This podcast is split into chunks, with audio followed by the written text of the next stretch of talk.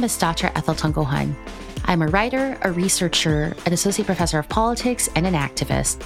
This is Academic Aunties. One foot in and one foot out. For many in academia, there's always a certain ambivalence about being here. Historically, institutions have been pretty ambivalent about their presence here, too. Academia has traditionally never been a place for those who are Black, Indigenous, or people of color. As a result, you see over and over again promising scholars leaving academia either by choice or because they can't get hired or because after they are hired, they find the conditions of work so horrific that they leave. There is a leaky pipeline of racialized scholars leaving academia, with research showing that for many of us, structures of systemic racism make it hard to stay. Thus, for many, a pragmatic approach is to have one foot in and one foot out of the academy. That was always the case for me. I wasn't entirely sold on putting all of my eggs in the academic basket. During my PhD studies, I kept one foot outside the academy and kept working, taking on consultancy contracts for NGOs. Although there is an entirely different podcast episode on the parallels between the nonprofit industrial complex and academia, I like working on projects other than my dissertation. I also kept one foot out of the academy by constantly being part of community movements for social change. And I'm not the only one who keeps one foot in and one foot out of the academy. In today's episode, we talk to two of my dear friends, Dr. Chavon Niles and Dr. Nicole Bernhardt. Both Chavon and Nicole had found themselves having one foot in and one foot out of the academy while they pursue their PhDs. They both work throughout, Chavon for a nonprofit organization, and Nicole as a consultant. Yet the Academy called them back. In the fall of 2023, they both began tenure track jobs. In our conversation, which we recorded back in September after their first month on the job, they told me about why they came back and what they're doing to stay true to the values that made them keep one foot out of the academy in the first place. Before we get started, I'll have Chavon and Nicole introduce themselves. Chavon? Sure. Uh, my name is Chavon Niles, she, her. I am a first year assistant professor in the Department of Physical Therapy, cross appointed in the into Rehabilitation Science uh, Sciences Institute at the University uh, of Toronto. Uh, my work is at the intersection of ableism and racism and understanding how they're reproduced in education, health, and social services. I am a mom, one that is tired today that has been doing a mm. lot of caregiving work while balancing balancing a full-time demanding job and i'm also somebody who exists within community spaces and is constantly going back and forth and thinking through you know am i showing up as my authentic self Nicole. My name's Nicole Bernhardt. My pronouns are she, her. And I am also in my first year on the TT track at the University of Toronto in the Department of Political Science in Scarborough as a professor of public policy. And my research looks at the use of human rights frameworks, policies, and institutions to respond to problems of social inequity, in particular, the problem of racism in policing or racism as policing. Awesome. So let's just kind of dive in. Both of you just finished your first month of, you know, your tenure track positions after how many years on the job market? Do you do you even know? oh, I know. Yeah, it was for me. It was three years. Okay. On the academic job market. So starting in 2020. So mm. 2020, 2021, 2022, and applying for probably around 10 positions per year. Holy smokes. Okay. How about you, Chavon? So my my journey is a little different. So I convocated in 2020, but I did not apply for any positions. And I think the if I'm going to be honest, the reason why is because I was so exhausted when I finished and mm. I also I didn't know if I was going to get a job coming from education and just my son had just turned one. There were so Mm. many things that were going on at that time that I said I felt like I needed to really take a step back from the academy. I feel that sometimes doing a PhD, you get lost. I got lost and I needed a bit of a breather. So because of that, I actually just stayed in the industry. I Mm. worked in the nonprofit sector and I worked throughout my PhD. I actually, I, I don't know how, but I worked throughout my PhD. And I then I saw an opportunity to work in a hospital. I applied to a hospital. And then from there, I moved into a school board doing the same equity work that I've always been doing. This was actually my first and only position I applied to. And I got it, Interesting. which is really Yes. unique. Yeah. But I would say that was really intentional also because I didn't feel like I fit into the what do you call it? Like Ethel and Nicole like there's a there's a there's a model right? There's a type Yeah. of person that the academy is always searching for. And whenever I looked at those job postings I never saw myself. Part of that was imposter syndrome but part of that is also because I felt that these jobs didn't connect with who I am. And I always felt like if I'm going to move into the academy I want to be as authentic as possible. So I applied to this job in 2022 and I started it in 2023. That's awesome. Let's talk about unconventional journeys into the academic job market because Chavon, I know that you worked throughout your PhD, right? Like it wasn't like, you know, you were 20 like 24/7 a student, 24/7 a researcher. You had like mm-hmm. a full-time job. And Nicole, you also were working too, right? Like you were consulting. Oh, yeah. No, I worked consistently through the PhD and I actually took a leave from the PhD in order to take on a position as a senior policy advisor with the Anti Racism Directorate. And so, really relate to what Chavon was saying about not seeing myself as likely to end up with an academic job. And so, throughout the time that I was completing my PhD, I was working both to to pay for a home and you know to to start building a family, but also in order to create this constant possibility of an alternative life for myself outside of academia. Because, as Chavon put it, I didn't see myself there.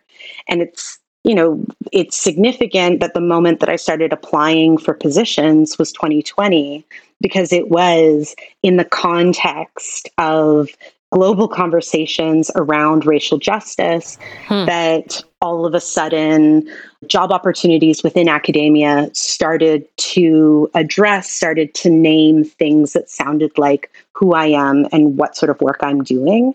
And it was within that context that my supervisor really started pushing me and saying, I think there's space for you here. I think you should finish because I hadn't finished yet at the moment that I was applying. And I I think the possibility that there was a role for me to play in academia and in academic positions helped me complete. When you say that you didn't feel that there was a space for you in academia, was it because, well, first of all, was academia and based on your kind of experiences in the PhD, did you feel like you fit? And secondly, were the job ads simply written in a way where you're like, this is not, this is not what I want to do. This is not my research. This is not who I am. Like, what was, what was causing this discomfort? So, like you, Nicole, I always worked, and I always like to use the word choice. Uh, working was not a choice uh, for me Mm. as I was doing my PhD. It's something I also I had to do. And uh, being working class, being immigrants to this country, I'm a first generation. You know, first to go to university, first to do get my PhD, and that idea of always being the first. It's something that really. It's not something I makes me feel happy. It's something I struggle with but it also is an opportunity. And I try to always view things as an opportunity. But because working was not a choice, I also tried to find the work that aligned with my beliefs. So working at OCASI, I worked at the Ontario Council of Agencies Serving Immigrants, and I led a community education campaign uh, that focused on bringing attention to the needs and challenges newcomers with disabilities experience. So it allowed me to combine my passion for social justice with my desire to be immersed in the literature. So I bridged my academic and my community work, and it allowed me to also sustain myself. I felt that because I had part of myself in the academy, part of myself in the community, I always was able to stay grounded. But because I was co located, I don't think folks saw me as an academic. While in the community, I was seen as uh, having a voice, having agency, and and I would say uh, some authority. That didn't translate over into academic spaces because um, I I didn't have all the publications. I didn't go to all the conferences, but I had resources that, that I co-created. I had workshops that um, I co-created and co-led. So that knowledge that was created, that amazing knowledge that was generated um, within the community, didn't see wasn't seen as being valued. And like Nicole, that didn't come until much later, until after 2020, mm. where I also started to have more mentors, and these mentor- mentors were um, mostly Black and racialized women that said to me, you know, you could do really well in the academy. Have you seen yourself here? And I've said, yeah, but, and I was afraid to admit that this is where I wanted to be, but I don't think other people saw me here. And the job postings weren't written in a way that showed that they valued people with lived and that lived experience uh, is not just lived experience, but it's rooted within scholarship. It's, it's rooted within these amazing theoretical frameworks that came before what we think of now. I mean, um, the reason why I would describe myself as not necessarily seeing a place for me in academia, I think is, is very different in some instances, Chavon, from your experience, because I'm not first generation in graduate studies. So my father is a PhD holder.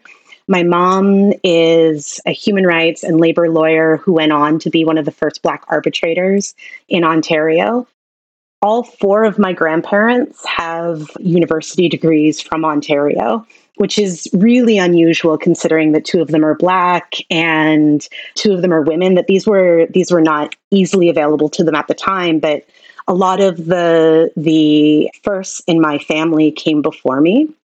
And yet, despite mm. the fact that I came from professional and academic parents, which should have made it more natural or easy for me to find a fit within graduate studies and within academic work. When I was doing my master's in philosophy years ago, I thought that that was my terminal degree. That would be it. Because my experiences in that program, doing that degree, trying to take up questions of social justice, trying to take up questions of race, it was so inhospitable to the sort yeah. of discussions that I was interested in having that I thought this is not a space for me and that's how I I went and I established a professional career I went and worked and had experiences working in government and it was through those experiences that I thought, you know, I also feel really critical about some of the things that are happening yeah. in this context. And um, academia is a space where you're invited to engage in critique, where you're able to ask the sort of structural questions that were that were getting me. Um, as someone who was working in a government position. And so I, I, wanted to return to academia. I wanted to return in a different discipline. I wanted to look at political science. And I continued to be invested in questions about race and racism and structural inequities. And even though I was part of a department that's very engaged in questions of structural inequities, conversations of race were not easy to find, and support for those conversations were challenging. And so, and so because of that, I, I, I felt like I had one foot in and one foot out the entire time I did my doctoral degree. And that's why it took me as long as it did to complete. I think what's really interesting as both of you were talking is both of you suddenly saw a space in academia after there was quote unquote a racial reckoning in 2020, right? And that's when these job ads started popping up. We want community engaged work. We want socially engaged work. We want scholars who can look at issues of race. I saw an explosion of job ads, right? And I felt that that was an opening that years later I feel like it's going to start closing again, right? Like it's a response to to this global racial reckoning. And yet it seems to me as though that's not going to be sustainable through the next few years. I can actually see some of these like positions just, just like shutting down, right? Like universities aren't necessarily invested anymore in creating these positions. But for both of you, it seemed to me as though based on what you said, that kind of made you go, oh, these are ads where we can finally kind of latch onto. And so I guess, Nicole, you kind of were hinting at that in your in your response in your last question. I still feel like why academia then? Because both of you have done important work in OCASI, in the hospital, as a consultant in the community. And maybe I've just been so entrenched in academia for so long, but I'm like, I don't know. Why are you coming back? Like, I mean, I got asked that question by hiring committees sometimes, um, and I and I was really nervous about where they were coming from when they asked me that. But I do think that there's space within academia to engage in critical questions and to take time and think in a way that there's not necessarily space allowed for that sort of reflection and criticism in a lot of other work. And especially, like, unlike uh, I've done, I was going to say unlike Chavon, but that's not true. I've, I've done a lot of community based work and I've been invited by organizations to develop frameworks within community spaces. But I also have this experience of working for government, and government is very reactive and responsive to what the loudest demand for attention is at that moment. And in that environment, the sort of contemplation and critical analysis, or, or you know, in bringing in theory, yeah. is not always welcome. And yeah. and I think that is that is something really wonderful about academia, taking that theory and that work and connecting it with communities by doing community engaged research, like I know both of you do, I think is one of the like more joyful areas of academia. For me um i while i so I I loved being I loved my time at OCASI. I was there for almost nine years, and I think OCASI is my foundation for everything that I do in my life. I genuinely, genuinely believe that because they showed me how to do social justice work the right way, not just from the work that I did, but from the people that you know I met. And as you know, one of our best friends comes from OCASI, Kritika, and I, I, I learned so much from. shout out Kritika, right? I learned so much from her. But uh, for me, I I find that whether it was at a school board or being in community or at the hospital, I find that sometimes I felt really confined. Mm. I want to think, I want to be mm. able to create, and I want, and the word I'm going to use is freedom. And I'm not saying the academy is free, but I'm just, but for me, it's just, I found that I, I felt confined within these boxes because just like every job, there's this description of your roles and your responsibilities. And if I wanted to do, and I found myself doing things outside of my roles, my assigned roles, my assigned responsibilities. And I found that really difficult. I also, I, I think that we live theory. We live and breathe theory each and every single day. And for me, I was like, in the academy, I am not just able to share knowledge, I'm able to learn. I am somebody who loves, loves to learn. And I feel that even though I am exhausted, I would not want to be anywhere else. I just love the idea of writing my own story and, and, and being uh, a vessel in which stories can be told using these critical social theories. So, and then lastly, it's just the opportunity to inform the next generation. And I, you know, being in a school board, being in the hospital and being in community, I, I see the value of people like us actually teaching, working with students. And, and in my, my last class on Monday, I had Black and racialized students approach me and said that was like one of the first time they felt seen, they felt visible, uh, because all of the folks that came in, all the guest speakers were Black and racialized women and that's probably that's one of the main reasons why i wanted to be in this space. I didn't have it growing up in canada. I didn't meet someone like me who's biracial who's from guyana until i was finishing my phd and i don't want my kids to feel like that. And even though i know it's not going to be easy that's one of the things that drives me. And i would also say the ability to own my own knowledge. That's that's a big one. I want to own my own knowledge. I know, right? For sure. A hundred percent. So let's talk about race, right? Because yeah. I mean, I think, you know, Chavon, one thing that you said that really resonated with me and something I've had to consciously figure out how to navigate in my own in my own work is that we can't help how we look like, right? But it's I think it's called the Obama effect. Like, you know, you're teaching a class, say on like Canadian politics, you talk about like race once, and then you get your student evals and they're like, oh, this class was all about race. And you're like, okay, it's, it's not, right? And people assume that you're just personalizing the issue, that you're just putting in your own vendetta, right? But I'm also curious to see, since both of you are in disciplines that haven't conventionally dealt with race and issues of race and diversity and disability, how did you navigate that? Like, how did you make sure that you're legible to colleagues who may not understand the relevance of your work? I have a way that I approach this, and I credit my supervisor, Dr. Lance McCready, and he taught me that I'm not there to teach anyone anything they're not ready to hear. He mm-hmm. said, You're there to do your job.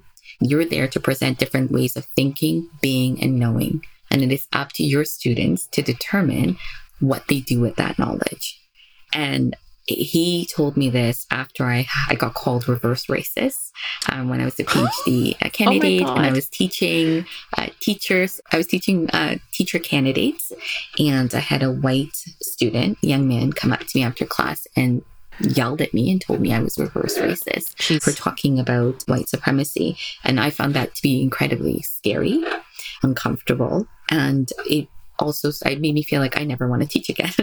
and yeah. he said, "No, that's that's how, you know, they win. That's how the system wins. And then by him telling me that, it changed the way that I approached my teaching and the way that I, I understood how I would always be read in these spaces, that whatever I teach is reflective of who I am. So I state that up front. I said, I can't change how I look. I can't change how you're going to take this lecture but I am going to teach these concepts because they're important for you to know. Just like we talk about disability, just like we talk about sexism, just like we talk about sexual orientation, we talk about different identities. We have to talk about race.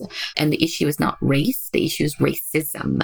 I find it an interesting moment to be having these conversations because I spent so much of my academic graduate career trying to insist on the salience of race and the salience of racism and structural inequities in terms of how we understand policy decisions, in terms of how we understand the institutions that we're part of.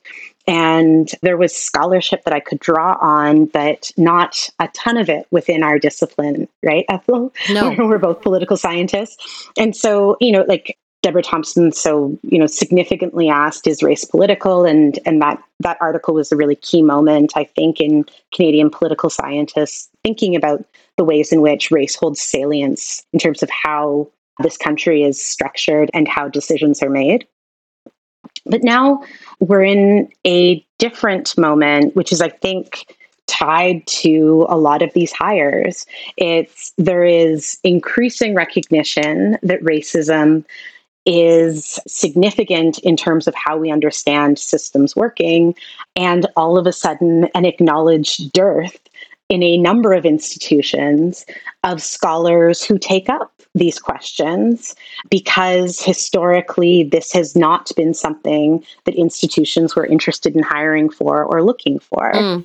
And so I find it really interesting when the term like diversity hire circulates, mm. because mm. I think there's an important point to be made around the extent to which almost every hire aims at diversity. Mm. And what I mean by that is almost every hire is based on an evaluation that a department does of their own research strengths mm-hmm. and of their own teaching strengths and where the gaps exist. For sure. And what folks who have been taking up critical scholarship for all this time and in a context where we were working with an absence of scholars who could support our work, we have now been poised 2020 onward to respond to these attempts by departments to diversify. And so we are now in a position to apply for positions where they say we're looking for someone who can have conversations about racialization. We're looking for someone who can teach about systems that respond to racial discrimination. Now we're in a moment to fill that void only because we worked in the absence of that sort of support ourselves.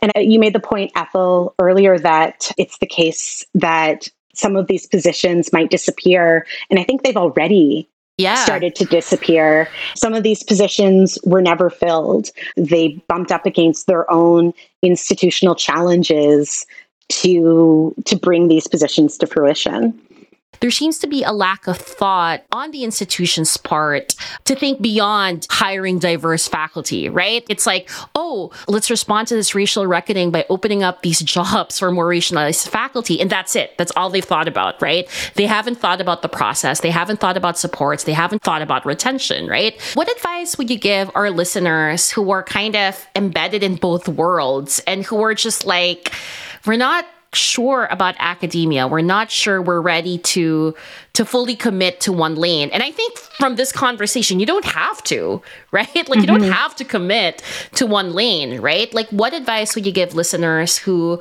or perhaps where you were three or four years ago, who just aren't sure whether academia is for them and just are uncertain about this? I would say that maybe that's a great place to go into the interview process with is rather than having a belief that the only the only future for you is one in which you're an academic professor. Going into interview processes knowing that there is an alternative world where you're also okay and you're good. And so yeah. that when you're participating in interview processes, they are evaluating you, but you're also evaluating them. Mm. And you're mm. asking whether or not this place is going to be receptive to who I am and what I stand for and what I'm committed to. And if the answer is no, like if that's the sense that you're getting, it's not worth it. Can I just interject? I love that, right? And that's something I've tried to tell other people as well. We usually assume the interview process is one sided, but let's get real here. You're also sussing them out. They would be lucky to have you. And you can ask questions, right? Like, you know, at the end of the interview, do you have any questions? You know, you could ask questions and you could also ask graduate students, other folks who you meet during the day, what's it like? Another common advice that I've been given that I've also given to other people, especially in departments that aren't as diverse. Like you may want to email if you feel comfortable professors who are racialized or who you feel might have special insights into the workings of the department and maybe ask them, do you mind having a coffee or whatever, right? Because then you'll get a sense of what the department's really like. And so, yeah, I love that, Nicole. Like you're also interviewing them, you're also seeing if they deserve you, right? Um, yeah, and I heard from a couple graduate students in the interview processes that I don't know that you'll like it here. Oh, they said that? Yes. not not where I not where I currently am, but in in positions that I did not accept or positions that, you know, I was not offered. Other other stops I made along the way, I did hear that this might this might not be such a great place to either live or this institution's not such a wonderful one to work. And it's usually the graduate students who will tell you that. Absolutely. Grad students know the truth. Chavon, what advice will you give? I'll say this is something I, I live by now, which is you don't have to just be in one place. I'm still completely embedded within community-based research and work. I still do work on the ground, and um, and I live by this too. And I say this to prospective students all the time.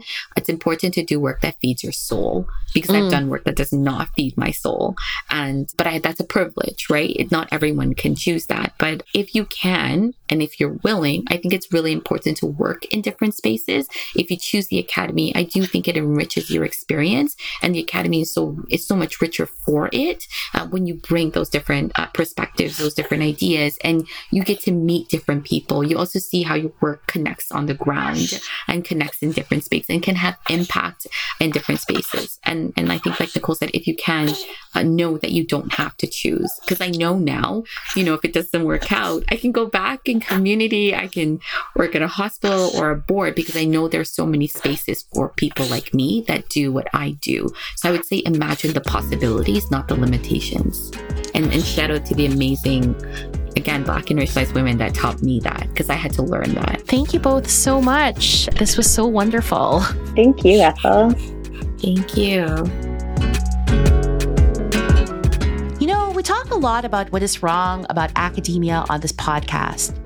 But Chavon and Nicole also remind me about why our jobs in higher education matter They came back because much as academia can be a dumpster fire, we've talked a lot about on Academic Aunties.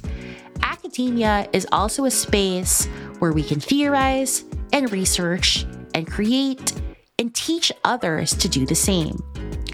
In a time when academia is under attack by neoliberal far right forces that see critical thought as being incredibly threatening, we cannot take our ability to do so for granted.